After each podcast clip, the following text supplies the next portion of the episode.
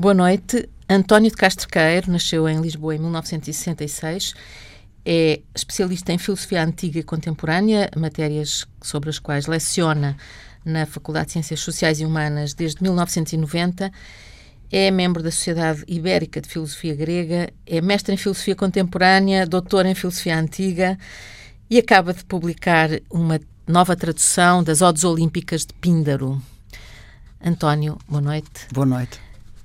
Porque é que uma pessoa traduz as Odes Olímpicas de Píndaro, que por acaso já estavam traduzidas em português também do grego pelo Frederico Lourenço? É verdade. É um trabalho longo e é um trabalho feito por quê? Qual é esse impulso? Uh, talvez uh, respondesse até uh, pelas próprias palavras do Frederico Lourenço, que diz que a tradução do grego para português é uma ascesis, um, um exercício. Ele disse isto há muitos anos, já eu tinha publicado a Ética Nicómaco do, do Aristóteles. Também um, traduzido por si. Também traduzido por mim. E falávamos um pouco do, do que era a tradução. E, e, e eu penso que essa era um, é uma primeira definição, ou seja, é um, é um exercício. A, a leitura dos textos antigos um, implica um, várias abordagens, não é apenas lidar com um texto.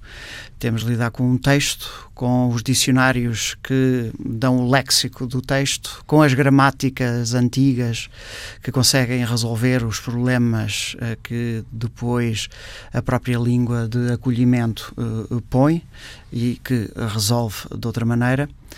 Mas fundamentalmente a tradução é uma maneira de ler o texto do lado de dentro, a partir de uma determinada uh, tradição e, e, vem colmatar lacunas. No, no caso, uh, efetivamente, já havia uma tradução do, do Frederico uh, para português, um, mas como eu comecei por traduzir as odes píticas, as olímpicas vinham nessa sequência, embora com um interregno de, de, de mais de 10 anos.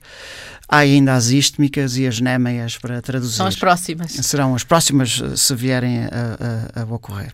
Eu vi Há na uma... sua mão uma, um, um, um volume das Odes Olímpicas, suponho que As era. obras completas do Pindar, eram as obras completas. Em grego antigo era. e em alemão? Era uma edição bilingue da Tusculum, sim.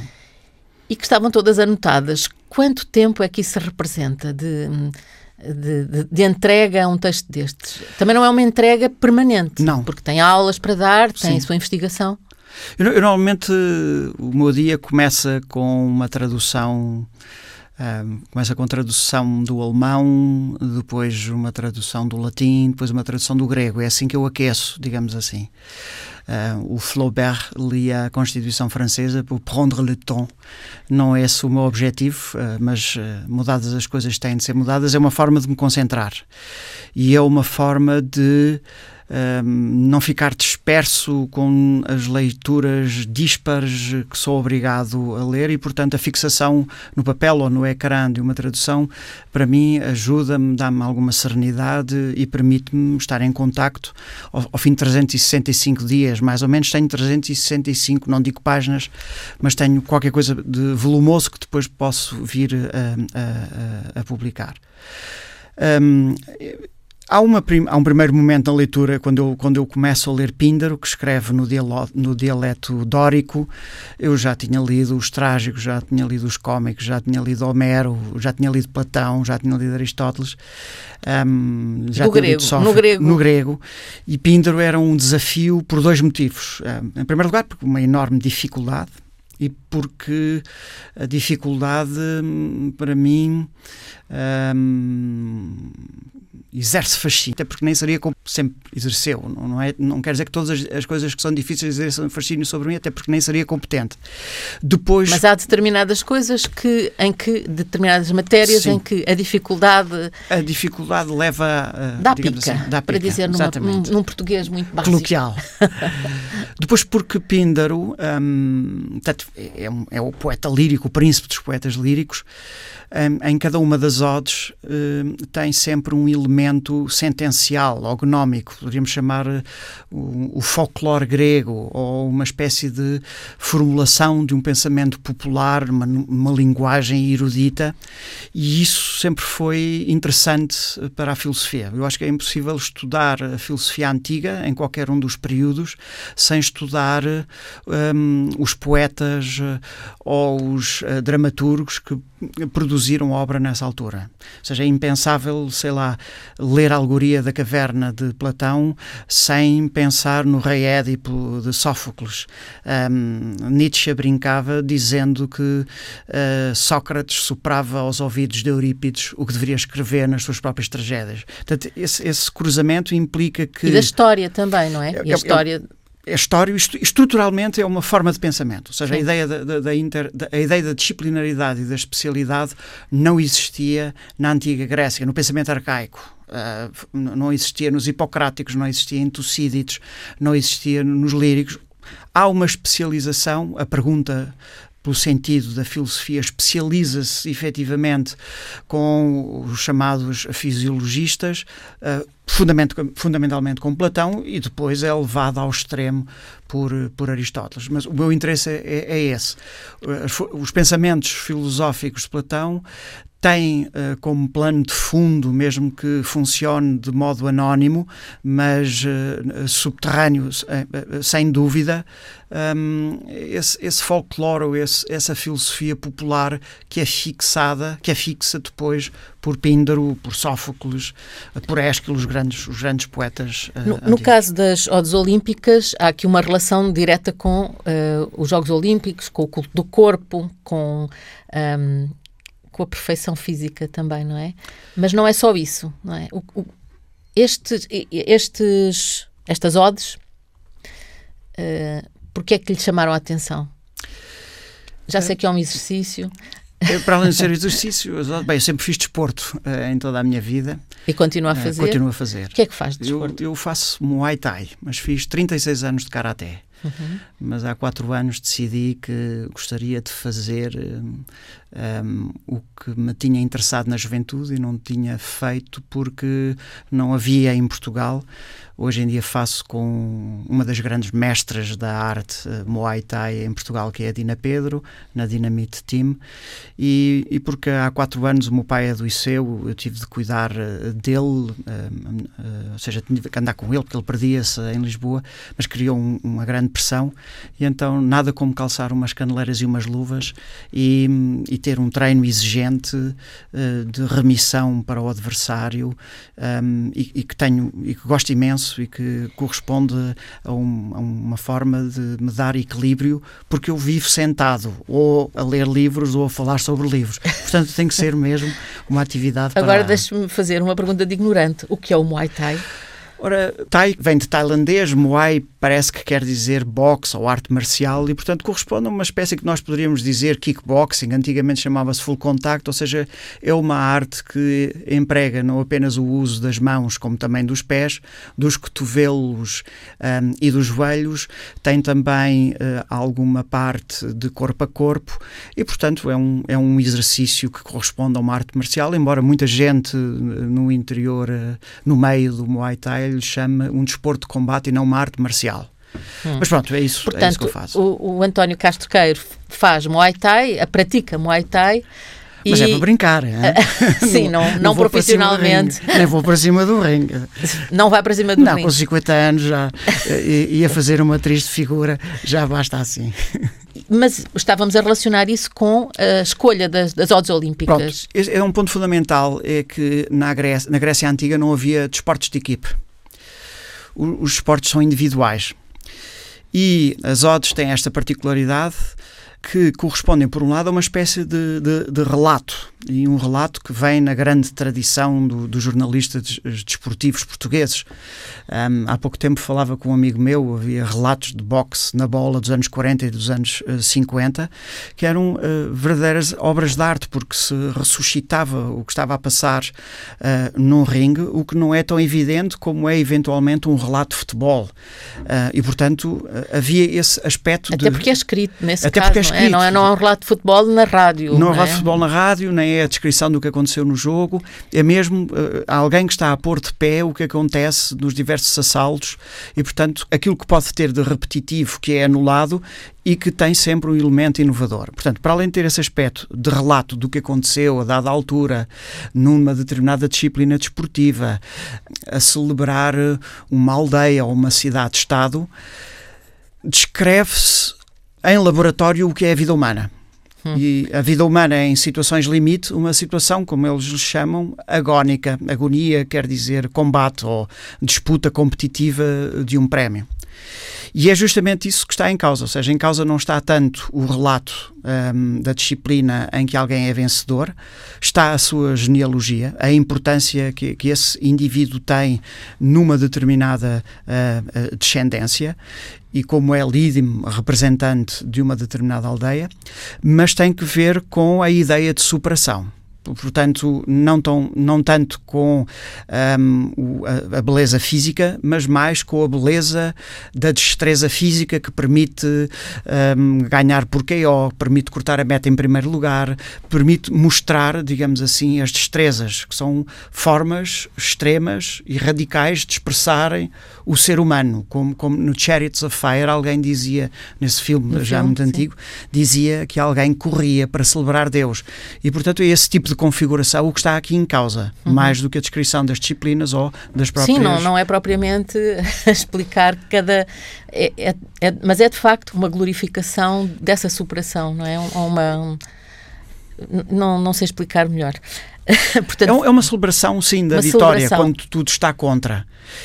Um, e depois eles, eh, quando os heróis regressam a casa, são recebidos em, em cortejos e procissões de celebração, mas há aqueles que perdem e aqueles que perdem vão pelas ruas das traseiras e são acolhidos, acolhidos pelas suas mães que não os recebem com o sorriso nos lábios.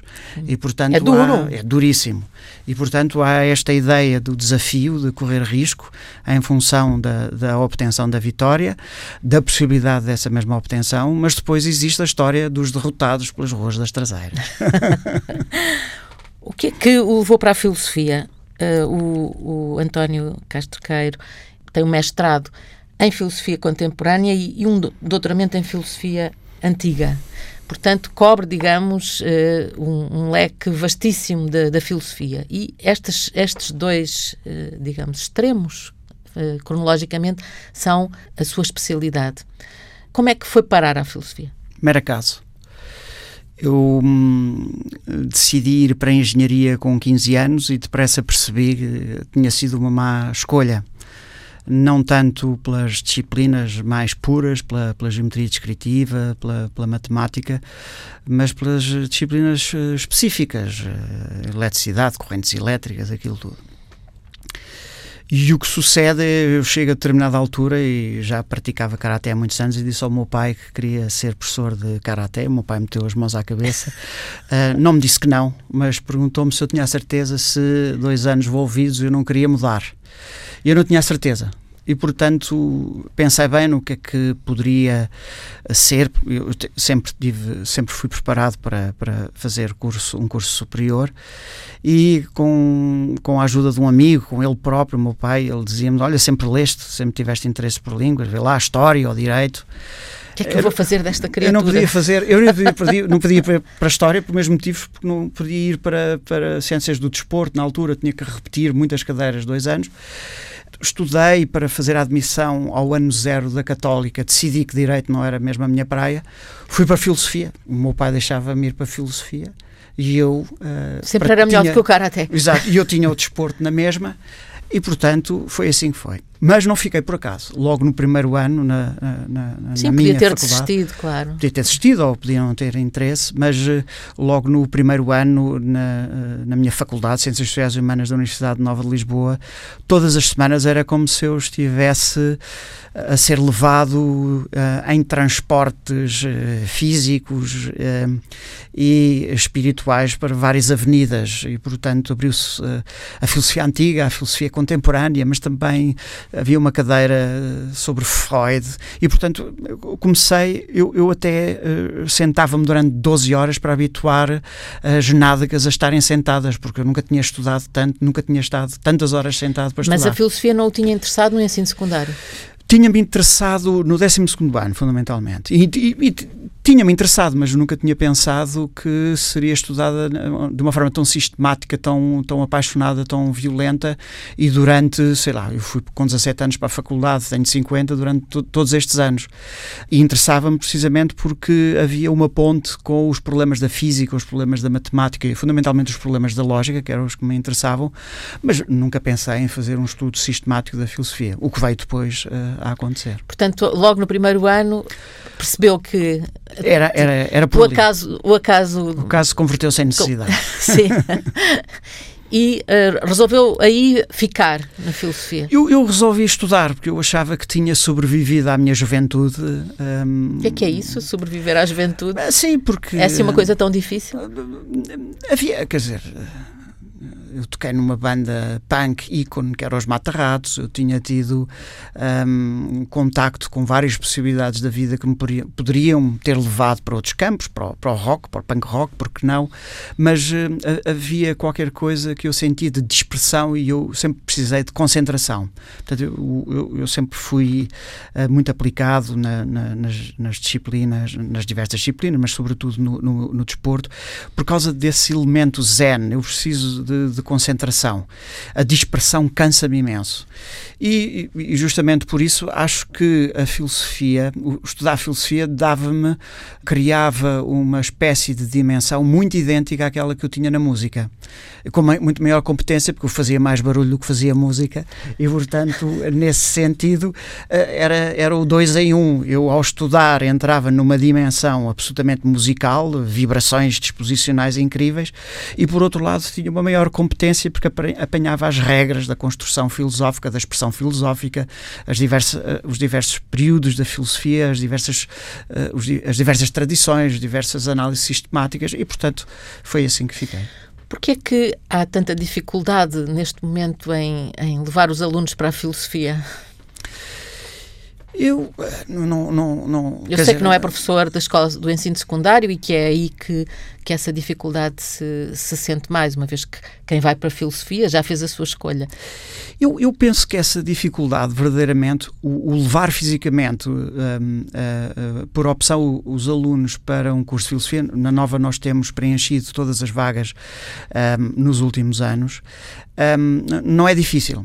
O, o problema prende-se com uh, o facto de muitas pessoas uh, quererem qualquer coisa parecida com a filosofia, querem ciências da comunicação, na nova particularmente, um, e depois vão para a filosofia como segundas escolhas, embora, como segunda escolha, embora haja muitas pessoas que vão como primeira escolha. Eu tive alunos excepcionais com os quais ainda trabalho ao fim já de 16, quase 20 anos. E, portanto, o, o que eu acho é que a, a escolha do estudo da filosofia é em parte como se fosse o estudo de um instrumento no conservatório. É? De resto, o professor Federico Lourenço dizia isso acerca do grego, quando, quando ele disse que ia estudar grego, alguém meteu também as mãos à cabeça e disse isso é um outro instrumento, e ele próprio não é, tinha estudado cravinho. E, portanto, eu, eu acho que a, a, a, a maior dificuldade consiste nisto, em fazer a travessia dos textos da primeira frase, da primeira linha do lado esquerdo, não é? Até à última frase, na última linha, supostamente uma palavra do lado direito. Fazer a travessia dos textos, ler sem perceber tudo, mas fazer essa aproximação de reconstituição. Porque eu acho que um texto de filosofia reconstitui uma faceta da vida, reconstitui muitas delas uma, uma cosmovisão, uma ideia do mundo, uma ideia da vida. E isso é o que tem de interessante, porque eh, nós vivemos só uma vida e vivemos uma vida que está esgotada ou é preenchida no tempo da realidade. Um, a filosofia, tal como a literatura, sem dúvida, e a poesia, mas a filosofia traça diversos destinos, permite-nos revisitar diversos destinos possíveis e, de alguma forma, preparar-nos, como dizia Platão, para uma segunda navegação, onde sabemos que quando não há vento, baixamos as, uh, as velas e seguimos remando. E essa possibilidade sempre me me fascinou. Uhum. Portanto, se, um aluno estiver preparado, uma aluna, um aluno, uh, uma rapariga ou um rapaz, estiverem preparados para fazer essa travessia, justamente essa é a aventura, não é? O caminho faz-se fazendo, não, é? não há caminho. É, convém que o professor seja bom. Também. Há vários professores bons conforme também o que os alunos pretendem deles, não é? Há pessoas que dão aulas magistrais, efetivamente é o que nós fazemos na, na nossa universidade, ou seja, Magister Dixit. Uh, existem outras formas de dar aulas, como uh, uh, os anglo-saxónicos têm, onde há tutorias, e portanto os, os alunos são obrigados a escrever papers, não é? Papéis de 5, 6 páginas que depois discutem com o professor nessa formulação. Há, digamos assim, tem de haver uma espécie de encontro em torno de um objetivo comum, que é, digamos assim, uma aprendizagem ativa. Não é apenas ler os textos, é ler para explicá-los oralmente e lê-los também para explicitá-los uh, pela escrita. E isso é, acho que é o fundamental, é aprender a, a estudar dessa maneira. Quando apanha alunos no primeiro ano, dá aulas também no do, primeiro do ano. primeiro ano. Um, sente que eles vêm bem preparados, que não estão bem preparados, que não sabem discutir, por exemplo? Porque isso é uma coisa que nós temos muita noção, de que as pessoas não sabem muito discutir, discutir eh, no sentido de debater não, não, não, estão eh, preparados para discutir. Não têm aquele treino que os jesuítas antigamente tinham, ou os jogos florais, em que uma pessoa era bombardeada por ataques, não, não pessoais, mas por ataques uh, teóricos a uma tese e, e vice-versa. Mudavam essas teses e a pessoa tinha de defender duas o teses oposto. contraditórias. O princípio do contraditório está encerrado. Não, as pessoas não se sabem pensar em voz alta, portanto é muito difícil exporem oralmente um problema. Muito muito, sinto que têm muita dificuldade em fazer uma pergunta que exprima um problema que efetivamente se, se lhes ponha. Depois, quanto à, à própria preparação, a, a, a, preparação média das pessoas é má. Não estão habituadas a ler um livro de uma ponta à outra. O domínio de línguas estrangeiras é uh, francamente medíocre e outras uh, têm uh, percursos liceais onde aprenderam latim, têm hábitos de estudo e que isso para mim é o fundamental. Eu acho que tanto o liceu como a faculdade deve dar os instrumentos suficientes, ou pelo menos os necessários necessários para que os alunos sejam autodidatas. É isso que se ensina na universidade. Ou seja, uma universidade pode transmitir conteúdos, mas apenas para que os estudantes percebam a forma da sua aquisição. E isso eu tenho uma enorme dificuldade porque estão à espera da matéria. Estão à espera. Havia é que... um professor meu que dizia: aqui não há matéria, é só há espírito. a expressão eh, era o que é que o que é que o que é que dá para o ponto, não é? O que é que exatamente, o que é que, o que, é que sai no ponto? Que é sai e, no portanto, ponto? uma pessoa só estuda aquela parte precisamente a pensar no que é que vai sair. Há um projeto em que está envolvido com, já que falou também da música e do seu tempo da juventude, ao qual sobreviveu. Uh, parabéns por ter sobrevivido. Acho que sobrevivemos no fundo. Fomos alguns, fomos alguns. alguns. Outros, infelizmente, ficaram pelo caminho. É verdade. Uh, tem um projeto que se chama No Precipício Era o Verbo, portanto, uh, que é em, em conjunto com o ator André Gago, o José Anjos, o Carlos Barreto, que é músico, o André da Loba, que é uh, ilustrador. Ilustrador, exatamente. O José Anjos é? O José Anjos é poeta. poeta. Ou seja, ele é uh, uh, advogado de profissão e poeta de vocação. Hum. O, que é que, o que é que é no precipício era o verbo? No precipício era o verbo, é um, é um nome uh, que brinca, não é? Com a frase uh, do, do, do uh, Antigo Testamento, no princípio era o verbo. E, na verdade, é uma, um, um título e um nome para um grupo de pessoas que um, giravam em torno de, de, uma amizade, alguns uh, não se conheciam aos outros, e um, por um acaso o um, Carlos Barreto uh, trabalhava, costuma trabalhar com uh, o André Gago, Carlos, vez, Carlos Barreto, contrabaixista. Que é o contrabaixista, grande contrabaixista, grande músico.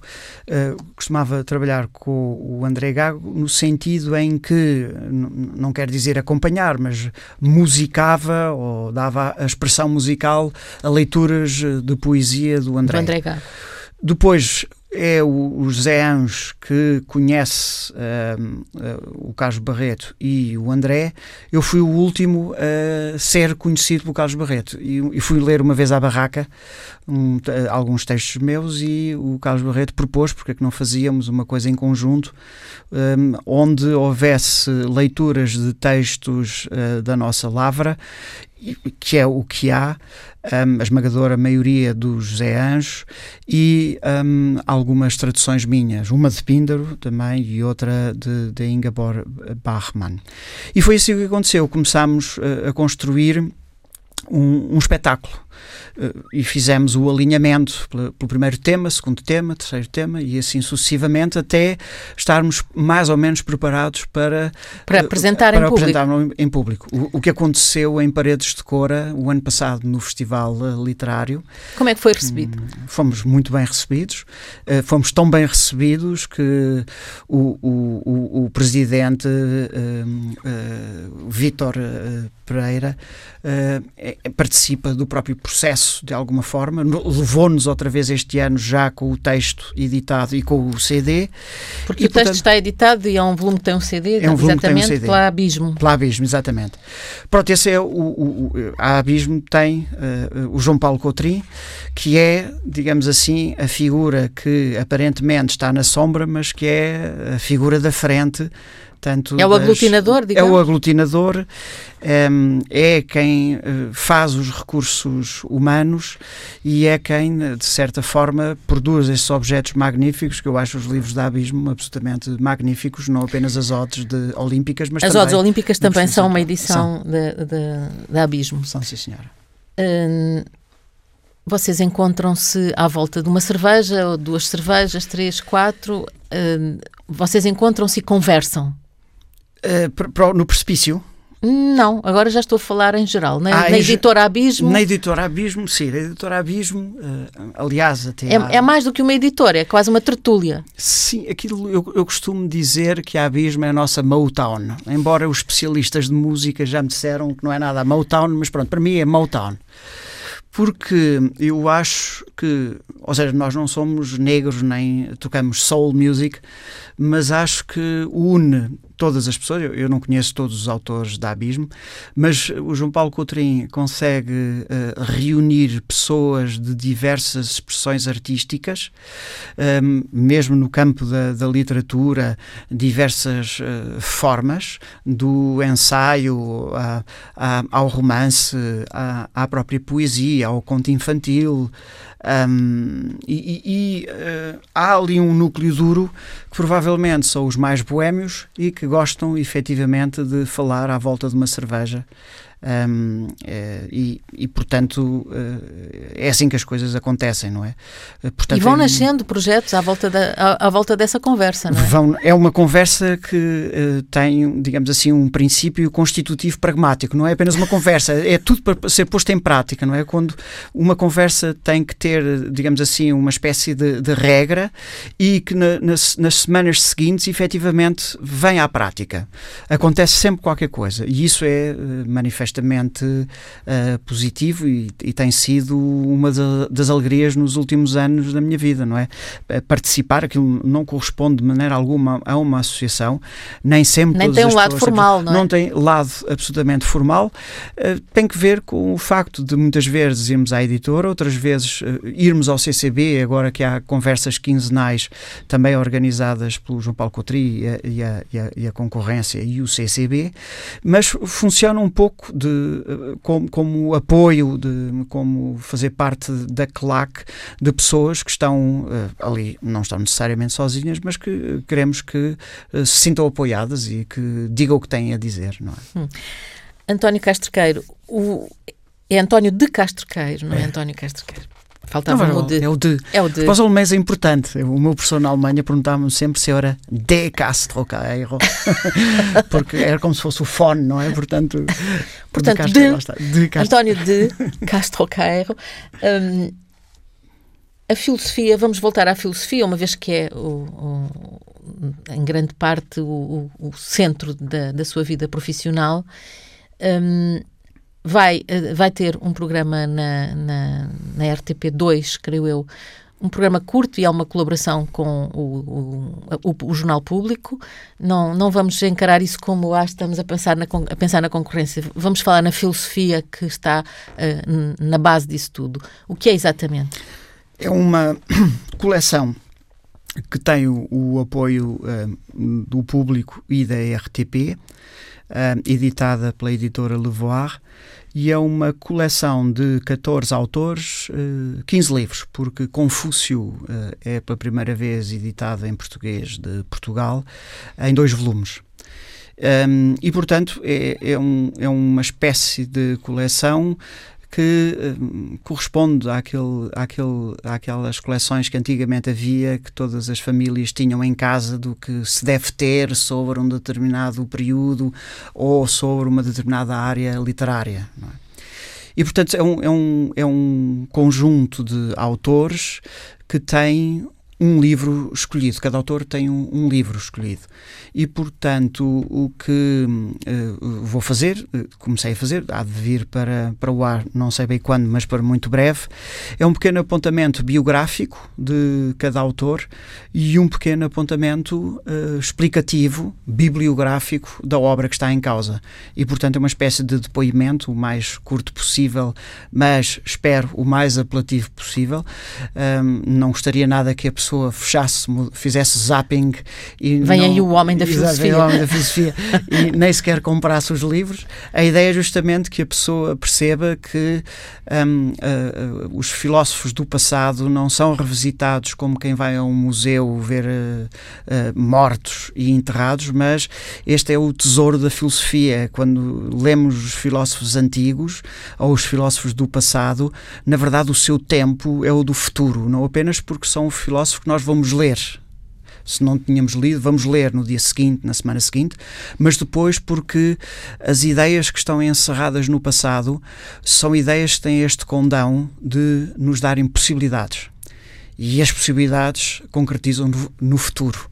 E, portanto, ler a história da filosofia, e não fazer necessariamente uma análise filosófica sistemática, mas ler a história da filosofia pode levar-nos a um encontro com uma possibilidade em que não tínhamos pensado e é uma espécie de conversa que temos com uma pessoa que ressuscitamos no momento em que estamos a ler e que traz consigo uma possibilidade. Pode ser uma possibilidade existencial, pode ser uma possibilidade política, pode ser uma maneira de ver o mundo, pode ser uma maneira de me abrir e expor ao outro, pode ser uma maneira de deixar que o outro me entenda a mim, pode ser uma maneira de entender a vida e, portanto, esse é o fascínio. Hum. Fascinante também para mim, porque no, dou aulas de duas horas ou de três horas e já dei aulas de quatro horas, Ui, reduzir Ele até fechou os olhos a pensar nisso. Exato, na Rua da Petesga.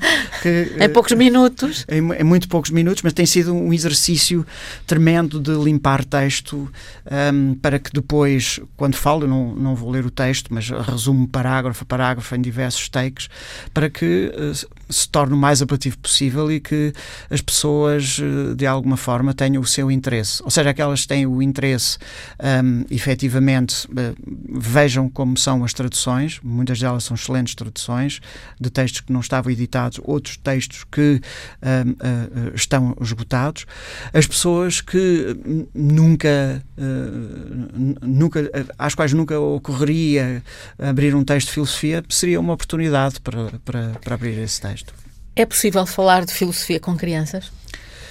É possível falar de filosofia com crianças, é é possível falar. Digamos assim, há um desenvolvimento técnico que, que eu não faço a mínima ideia como é que se processa. Portanto, as pessoas que estão especializadas na chamada filosofia para crianças têm formas de abordagem um, que permite, em grupo, penso eu, individualmente, fazer perguntas e uh, falar sobre temas. Mas hum, se nós fizermos uma breve hum, introspeção rememorativa do nosso passado, os grandes problemas da vida são, são experimentados já na infância, não é? Todos nós nos lembramos do primeiro contacto com a morte de um amigo ou de um familiar.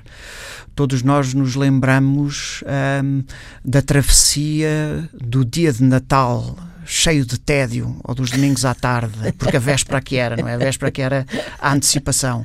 Todos nós nos lembramos da excitação, um, da preparação para irmos de férias com os pais e do primeiro dia de férias, do primeiro dia de aulas. E, portanto, essa, essa, essa experiência que nós fazemos um, de, de, de, exposição um, a, a, emoções ou afetos, a sentimentos uh, que nos constituem, um, são uh, trazidas à palavra pelas próprias crianças, são interpretadas pelas próprias crianças e fa fará todo o sentido que essa experiência que é do património da humanidade possa ser partilhada em conversa numa sala de aula com pessoas que, não importa porquê, fazem perguntas e se deixam levar por esse tipo de indagação. Quem sabe se não seria esse um bom caminho para que as pessoas conseguissem pensar em voz alta?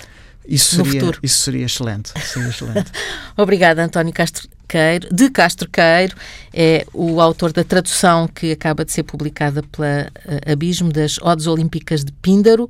Píndaro viveu 500 anos antes de Cristo, é um homem muito antigo. É, sim, senhor. E é um homem atual também. Absolutamente. Está ainda por vir. Obrigada, então. Obrigado, boa noite. E terminamos mais este começo de conversa que teve o apoio técnico de Paulo Dias, o apoio técnico e o interesse que ele está sempre ali a dizer que sim ou a dizer que não e com os olhos muito abertos.